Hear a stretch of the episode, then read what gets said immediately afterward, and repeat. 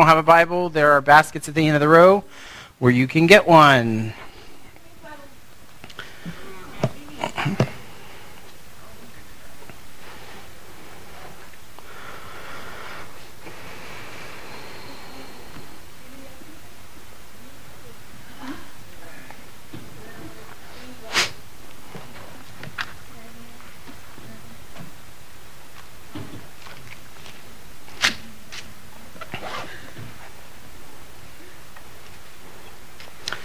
All right, so we've been walking through the book of Romans. First, how did y'all? Uh, how many of you were here last week for the video? Oh yeah. Okay, what did y'all think of the video? Crazy. Awesome. Yeah, yeah, just a little. Um, huh? Yes, yeah. There, there is another video that um, Ray Comfort did, 180 the movie. If you weren't here, yeah, 180 the movie is a, um, a YouTube movie. It's like 35 minutes by Ray Comfort. He does street evangelism and basically talks about um, abortion in 180 um, and compares it to the Holocaust in Germany. Very interesting. Um, he begins the video interviewing these pro-choice people, and by the end, they have switched their position um, to being pro-life because of the examples that he walks them through, and it's very interesting. And then um, last week they watched one called Genius. It's a new video by Ray Comfort. He again does street evangelism and uses the life of John Lennon to lead into the gospel. So it's very, very interesting. Um, if y'all weren't here last week, you can check those out on YouTube. They're free. Um, and uh, good videos, great questions that he asks, probing questions that I think everybody can use in evangelism. Um, did any of y'all hear anything specific that you really liked?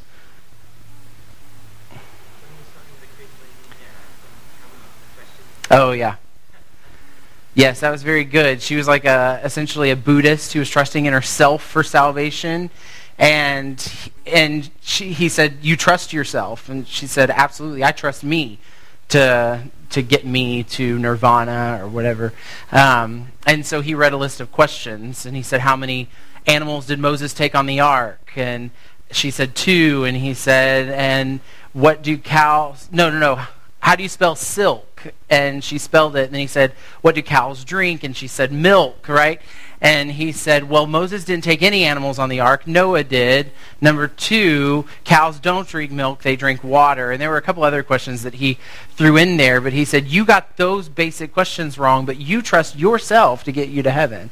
And, uh, and she stuck with her answer. She was apparently very hard hearted. um, yeah, Jonathan? Mm-hmm. Yep. Mm-hmm.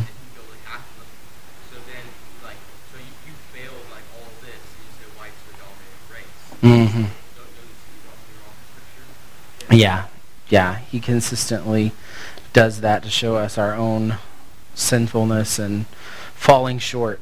Um, so I hope y'all did get some questions out of that that you could possibly ask people to help you in evangelism, to help you and share the gospel, not so that you can like intellectually trump somebody or like checkmate somebody, but so that you can share the gospel with them. All right. Um, so.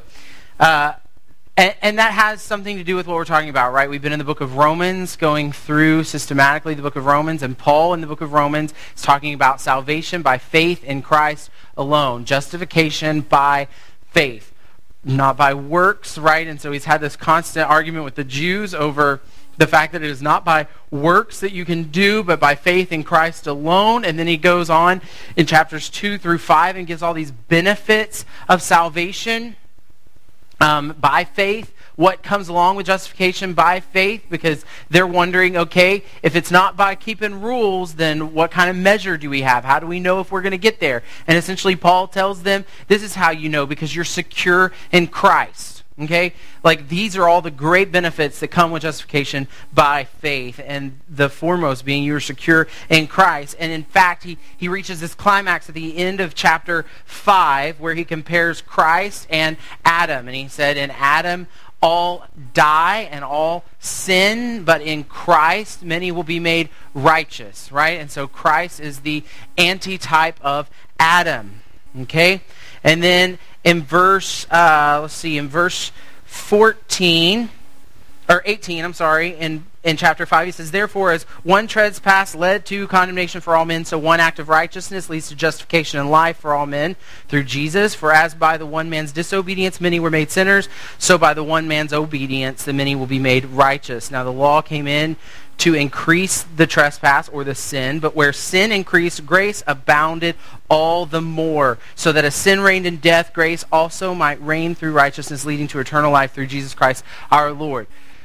So Paul reaches this great climax and says, verse 20, so the law came in so that sin would increase, but where sin increased, grace abounded all the more. And so he said, no matter how much you sin, the grace of Christ abounds even more than that. And then we get to chapter 6, because what is the first question everybody's going to ask? If grace abounds all the more over our sin, then hey, let grace abound. Sin more. Right? Like that seems to be in our sinful hearts what comes next. That's the question that's coming is, okay, well, if grace abounds where sin abounds, let sin abound. So grace can abound even more. And there were people who were claiming that Paul's gospel was a false gospel because of this very thing. There were Jews at the time, Paul's contemporaries, who were saying Paul preaches a false gospel because essentially his gospel says sin more. If grace abounds where sin abounds, then Paul's saying you can just sin more. And so Paul answers their question rhetorically in verse 1 of chapter 6. Here we go. What shall we say then? Are we to continue in sin that grace may abound? Then in verse 2, he says with an exclamation, by no means. By no means. In the Greek, this is the most emphatic use of the word no that a person can possibly use. Okay? So he's saying, no. No, that's not the point. That's not the point that he's making. We don't continue in sin so that grace can abound. That is not the gospel that I preach. I'm not preaching go out and sin more so that grace can abound more. I had a professor um, in Bible college who actually had a friend that he worked with at a hotel who was in this camp that believed, and not, not a literal camp, but of this mindset um, that believed that's what Paul was teaching in Romans 5 is that we should sin more so that grace can abound more. If we want God's grace to abound and to truly reign, then we should sin more so that more grace can come. And so he lived that way. He slept around with multiple women. He partied every night. He did as much sin as he could possibly do so that grace could abound even more. That's not the case that Paul is making. And that guy was not a believer, okay? Um, because Paul explains himself going on in, in chapter 6 why that cannot be the case. he begins in the second half of verse 2. How can we who died to sin still live in it? Do you not know that all of us who have been baptized into Christ were baptized into his death? We were buried, therefore, with him by baptism into death, in order that just as Christ was raised from the dead by the glory of God the Father, we too might walk in the newness of life. For if we've been united with him in a death like his, we shall certainly be united with him in a resurrection like his. We know that our old self was crucified with him in order that the body of sin might be brought to nothing, so that we would no longer be enslaved to sin. For one who has sinned has been set free from sin. Now, if we have died with Christ, we believe that we will also live with him. We know that Christ, being raised from the dead, will never die again. Death no longer has dominion over him. For the death he died, he died to sin once for all, but the life he lives, he lives to God. So you also must consider yourselves dead to sin, alive to God in Christ Jesus.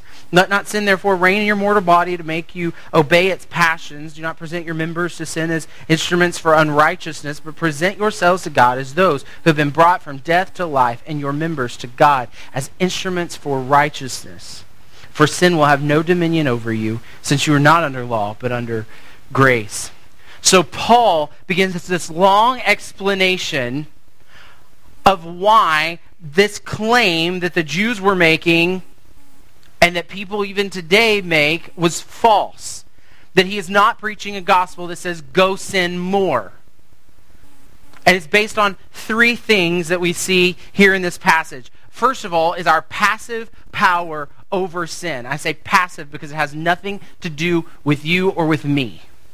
Notice in verses 2 through 4 how can we who died to sin still live in it? Do you not know that all of us who have been baptized into Christ were baptized into his death? You were baptized, meaning you didn't do it. it wasn't something that you have done. It was done by Christ. Now, when we say baptism, how many of you think of water? Right? Okay. So that's the symbol that we have for a spiritual baptism that takes place at the point when we put our faith in Christ Jesus. There's a spiritual baptism in which the Holy Spirit comes and indwells the believer. Okay? And we are secured by the Holy Spirit in Christ. The baptism that we experience in water is a picture of that. It is an outward picture of death, burial, and resurrection, right? You go under the water, you come up from the water. And it is a picture of what has already taken place spiritually. And what happened spiritually was not done by you, it was done for you. The Holy Spirit came and indwelt you. It was passive. You had nothing to do with it. You have been baptized. You were baptized. You were buried. Look at verse 4. We were buried, therefore, with him by baptism into death. Burial is nothing that you can do for yourself. Right? Okay, good. I'm glad everybody agrees with that. Like, you can't dead person can't bury himself. And if they could, that'd be freaky. Okay? So, dead person doesn't bury himself. This is passive. So you were buried into Christ's death. In order that, just as Christ was raised from the dead by the glory of God the Father, we too might walk in the newness of life. So get this. Paul says, just like Christ was raised from the dead by the glory of God the Father, you too are going to be raised or were raised from the dead by the glory of God the Father. He equates Christ's resurrection with your spiritual resurrection. And so Paul uses this passive nature in which you have been saved to show that you have power now over sin because you were you died and you were buried and resurrected with Christ. He also shows our positional power over sin. He goes on, verse 5 through 10 For if we have been united with him in a death like his, we shall certainly be united with him in a resurrection like his. We know that our old self was crucified with him in order that the body of sin might be brought to nothing, so that we would no longer be enslaved to sin. Understand what Paul has not done yet. Paul didn't say, Shall we continue in sin so that grace may abound? By no means. Remember the Ten Commandments? You shall have no other gods before me. Remember the Sabbath day to keep it holy. Oh, honor your father and mother. Don't kill, don't steal, don't commit adultery. Like, Paul doesn't go into the list of do's and don'ts. Right? Paul, Paul doesn't go back to that law here in order to say you shouldn't sin. Rather, he goes into description of who you are.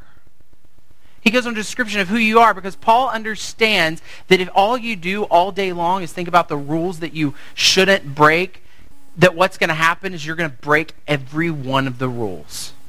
Right? Like how many of you, when you were a kid, your mom said, don't touch that, it's hot, and then you touched it? Because that's all you could think about, right? You're like, is it really hot? I, how hot is it? Is it going to burn me hot or is she just saying that because she doesn't want me to touch it, right? We don't trust our parents, right? And so the minute they say don't do something, we got to do it, right? That's our sin nature. We just, we got to do it. because they said don't. It could have been something you didn't even want to do, but mom just said, hey, by the way, don't touch that. It's hot. And now you're like, well, I wasn't even thinking about it, but now, how hot is it? right? So, so Paul understands that that's how the human nature works. When we hear a list of rules, we, event, we, we automatically want to start breaking the rules. Or if we think about the rules all the time, that's what we're going to do. But rather, he says, no, think about who you are in Christ. Think about your position in Christ. We have positional power over sin. And one of my favorite verses in all of the New Testament is here in verse 5. For if we have been united with him in a death like his, we shall certainly be united with him in a resurrection like his. A very good friend of mine and one of my um, first theology professors gave a great exposition of this verse and this idea of being united with Christ. This word united here in the Greek is symphytos, and the word is only used in this verse. All throughout the New Testament, this is the only place it's used. So I think it has some significance in the point that Paul's trying to make. So I'm going to read a letter to a friend that my professor wrote explaining this verse to them. He just wanted to encourage them in the faith. And um, so he wrote this letter, and I want you to listen what he writes. I would like to encourage you to pause and consider how you would define the spiritual life of the believer. To be sure, the spiritual life has been equated with activities and obligations that exemplify and honor Jesus Christ. In other words, our spiritual life has been equated with having a devotion every day, having a quiet time, spending time in the Word, praying, going to church, coming to Bible study. We've got these disciplines or these things that we do that define our spiritual life. And he says, I understand that those exemplify and they honor Jesus Christ. But as good as these responsibilities are, they can be done by the unregenerate. In other words, they can be done by the unsaved. An unsaved person can go to church every week, right? And still be unsaved. An unsaved person can read their Bible every day and still be unsaved.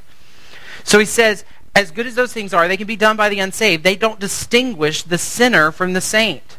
Rather, the spiritual life of the believer is the life of Jesus Christ reproduced in the child of God by means of the Holy Spirit.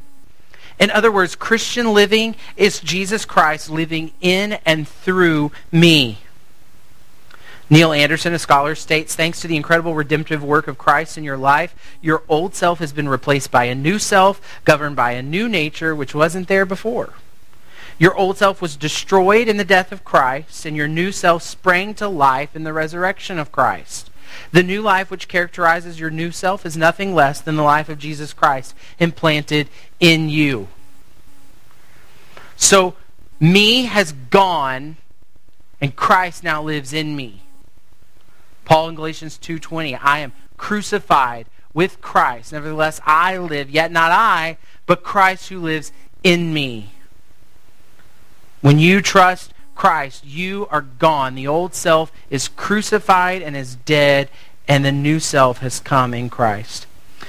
He goes on, in a very real sense, what is true of Christ is now true of us as believers. Hear that. What's true of Christ is now true of you when Christ comes and invades your heart. We are inseparably linked with God through Christ. The reality of this union was evident when Christ confronted Saul on the road to Damascus. Saul had been persecuting the followers of Christ, but Christ said, Saul, Saul, why do you persecute me? And to persecute Christians was to persecute Christ himself. No union can be more vital and personal. In fact, he gave his personal assurance to the disciples that he would be in them was also the subject of his high priestly prayer for all believers, that being Jesus. This new relationship would begin with the arrival of the Holy Spirit. Unlike any other period in biblical history, as believers are able to experience um, a unique nearness to God. In other words, Jesus himself has equated himself with his disciples, with his people, with his church. So when Jesus confronts Paul, who was then Saul on the road to Damascus, he says, Why are you persecuting me? Was Paul persecuting Jesus? Not physically the person of Christ. In his presence, he wasn't persecuting, but he was persecuting Christ's church, and Christ equated his church with himself. So we have this unique union with Christ. The foundation for this definition flows from the greatest biblical truth ever discovered. As I consider what it means to be spiritual, especially in my view or my in view of my own shortcomings, failures, and regrets. In Romans 6 5, the Apostle Paul says that we are united or joined together in Christ in both his death and shall be in his resurrection. So this is where we get to Romans 6 5. The Greek word for the united together is symphytos. This word only occurs here in the Greek New Testament, and it means to plant in union. Symphytos describes two plants that have grown together whereby they are not only intertwined, but united. The two become one, completely inseparable. So this Greek word carries with it this gardening term that two seeds are planted together, and as they grow, they grow together, becoming one plant that can't be separated. And in the same way, we are united to Christ. He has grown in our hearts in such a way that we cannot be separated. He goes on in his letter, but consider to whom are you united? You are united to the one and only triune God who is the sum total of his infinite perfections. Okay, as mysterious as this biblical truth is, you have to count it to be true. Jesus Christ is in you, and you are in Jesus Christ. You are in Christ in terms of your position, your possessions, safekeeping, and your association, and Christ is in you, giving you life, character, and dynamic for conduct. The best illustrations I've ever seen on the issue were in the book titled Grace by Lewis Sperry Chafer, founder of Dallas Seminary. He says this The bird is in the air, and the air is in the bird. Right? The bird flies in the air, but the air is in the bird united, right? The fish is in the sea and the sea is in the fish. Right? So these things are united. The iron is in the fire and the fire is in the iron. These are examples of Christ being in us and we being in Christ. If we were to describe this biblical truth further, we might say Number one, it is a two-way union with Christ. Jesus said, On that day you will realize that I am in my Father, and you are in me, and I am in you. We are in Christ, and Christ is in us. Paul cited this two-way relationship as the essence of his life. I have been crucified with Christ. No longer I live, but Christ lives in me. Number two, it's a spiritual union with Christ. It's not only this two-way union, but it's a spiritual union. The believer's union with Christ is often spoke of as mystical. Spiritual is a preferable term, but he who unites himself with the Lord is one with him in the Spirit, 1 Corinthians 6.17. Contrary to some cults, we do not become God. Rather, we are unique individuals indwelt by means of the Holy Spirit. So some cults teach that you become God. Mormonism teaches you become God. Buddhism teaches you become a type of God. So we don't teach that. We're united with God in a unique and special way. Number three, it's a dynamic union with Christ. Our union with Christ is a vibrant, living connection. Jesus used the figure of a vine and branches to express this relationship in John 15. As the life flows from the vine into the branches, so Christ's life flows into and through the believer. Growth and fruitfulness are both the evidence and the outcome of this relationship. Thus, the very life of Christ is experienced by and expressed through you as a believer. So Christ uses this example that we are the branches and he is the vine. So we are receiving life from him. If you cut a branch off of the vine, what happens? Branch dies, right? And so we are united to Christ in such a way that he is the one who is giving us life and who is causing fruit to grow on the branch. If the branch falls off, is broken off, is it going to grow fruit laying on the ground? No, it has to be connected to the vine, right? I heard a great example last week at a conference. Ben Stuart, who leads Breakaway Ministries at A&M, gave this example. Um, we have an Aggie in the back. Um, ben Stuart gave a great example when we're talking about the fruit of the Spirit love, joy, peace, long suffering, gentleness, all those things. It would be wrong for me to tell you, okay, if you have the fruit of Spirit, now you need to go love people. You need to go be gentle with people. You need to have joy. You need to have patience. Because in Galatians 5, Paul doesn't give an imperative or a command to say, go love. He says these are fruit of the Spirit. So if I asked Anna Marie, what's your favorite fruit? Um, Watermelon. And how long does it take you to grow a watermelon on your hand?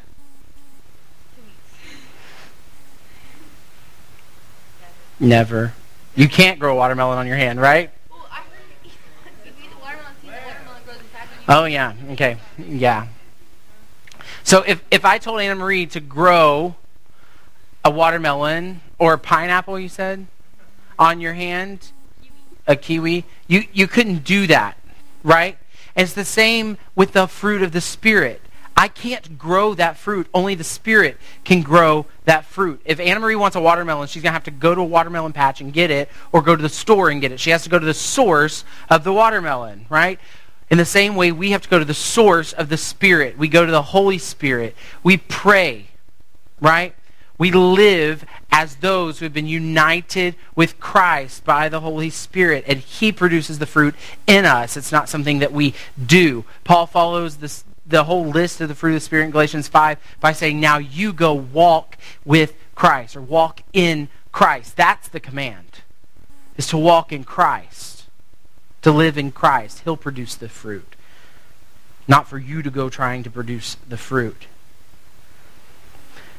Number four, it's a corporate union with Jesus Christ. In other words, this is done with other people. We're not only united with Christ as individuals, but we are united into a body of believers. The Holy Spirit indwells each individual believer.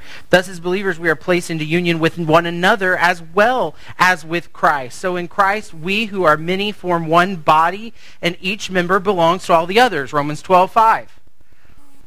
We're not only united with Christ individually, we all who possess his Spirit are united together in Christ and create one body.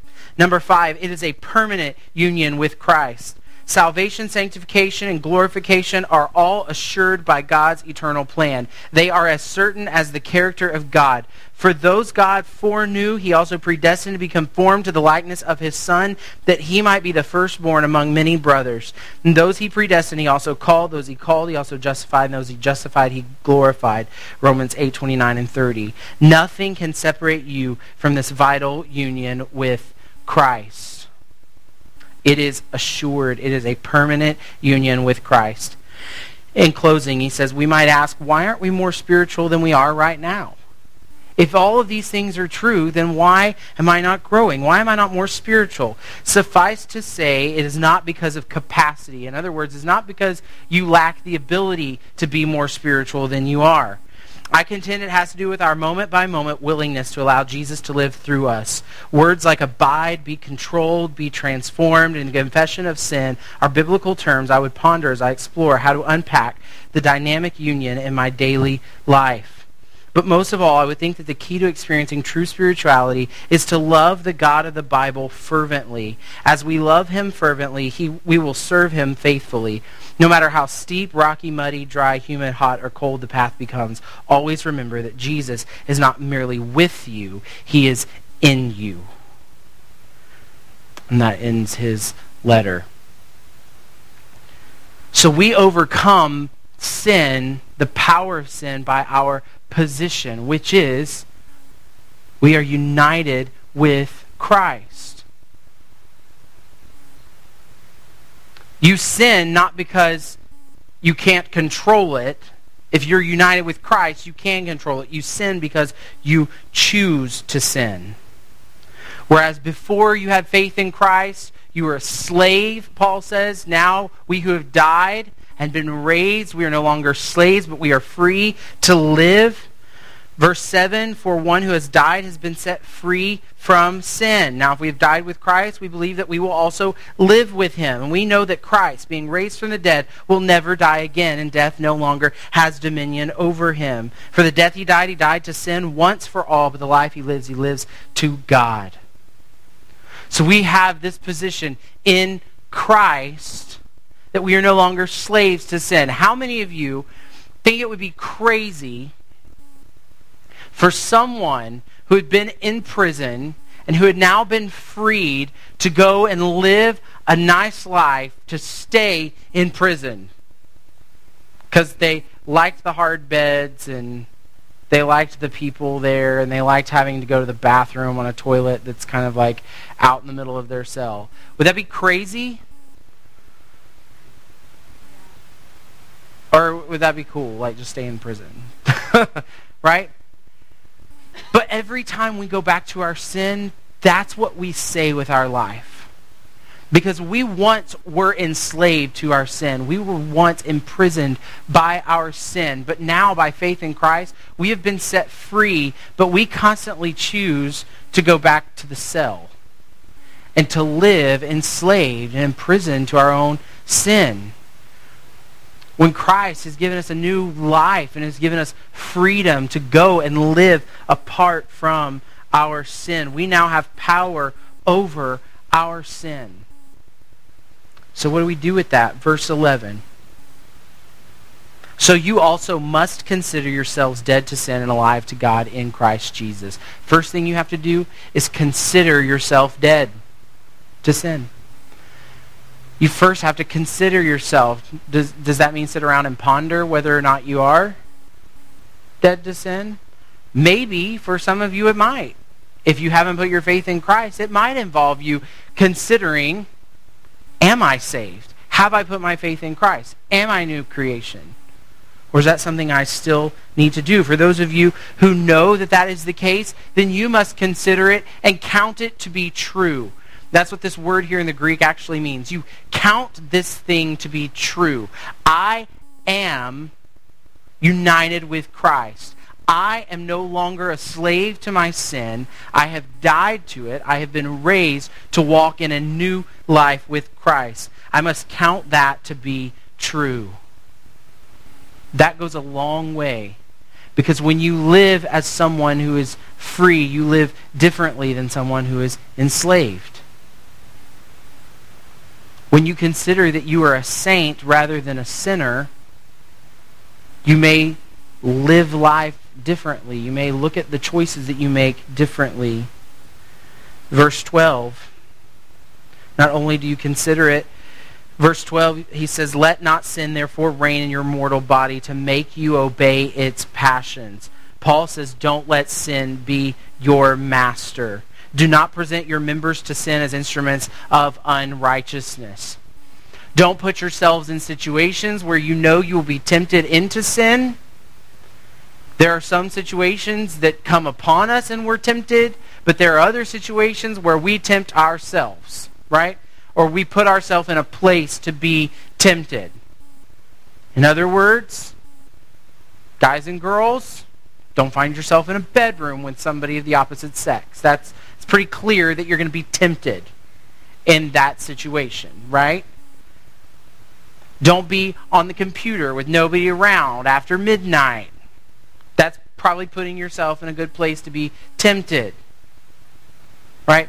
All these things that we cause ourselves to be tempted by putting ourselves in these situations. Paul said, don't let sin reign in your mortal body. You have the power over that. So don't let it control you. Don't let it be master over you. But he doesn't end there with the don't. Remember, Paul continually comes back to, okay, what do you do? Rather than thinking about the law and all the things that you shouldn't do, he tells us about our position in Christ and who we are in Christ. And then he goes on here in verse 13. He says, Don't present your members to, uh, to sin as instruments for unrighteousness, but present yourselves to God as those who have been brought from death to life, and your members to God as instruments for righteousness. In other words, rather than thinking about all the time what you shouldn't be doing, think about what you should be doing. It's presenting yourself to God as workers of righteousness. So rather than being on your computer after midnight when you're all alone, how about open your Bible? Right? Consider things that you can do to serve others. Maybe write a note of encouragement to one of your brothers or your sisters here in this room. Pray for one another. Do things that will glorify God and that would encourage your brothers and sisters in Christ rather than being idle and thinking about all the things that you shouldn't do and then you are tempted to do them. And then verse 14, Paul ends this this whole paragraph or this whole thought with this word in verse 14 For sin will have no dominion over you, since you are not under law, but under grace. Paul assures us in the very end, sin won't have dominion over you. No matter what you do with this, if you are Christ and Christ is yours, sin won't have dominion. And notice he puts it in the future. For sin will have no dominion over you since you are not under law but under grace. There will come a time when Christ will return and vanquish sin for good.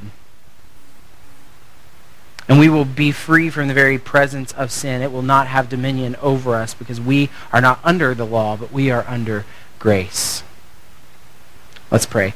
Father, we thank you for your word. God, we thank you for the position that we have in Christ. I pray that this week we would consider ourselves to be dead to sin and alive to God. God, I pray that we would desire you more than we desire popularity. I pray that we would desire you more than we desire any kind of fame or God, any kind of status or salary God, I pray that we would value you over a girl or a boy.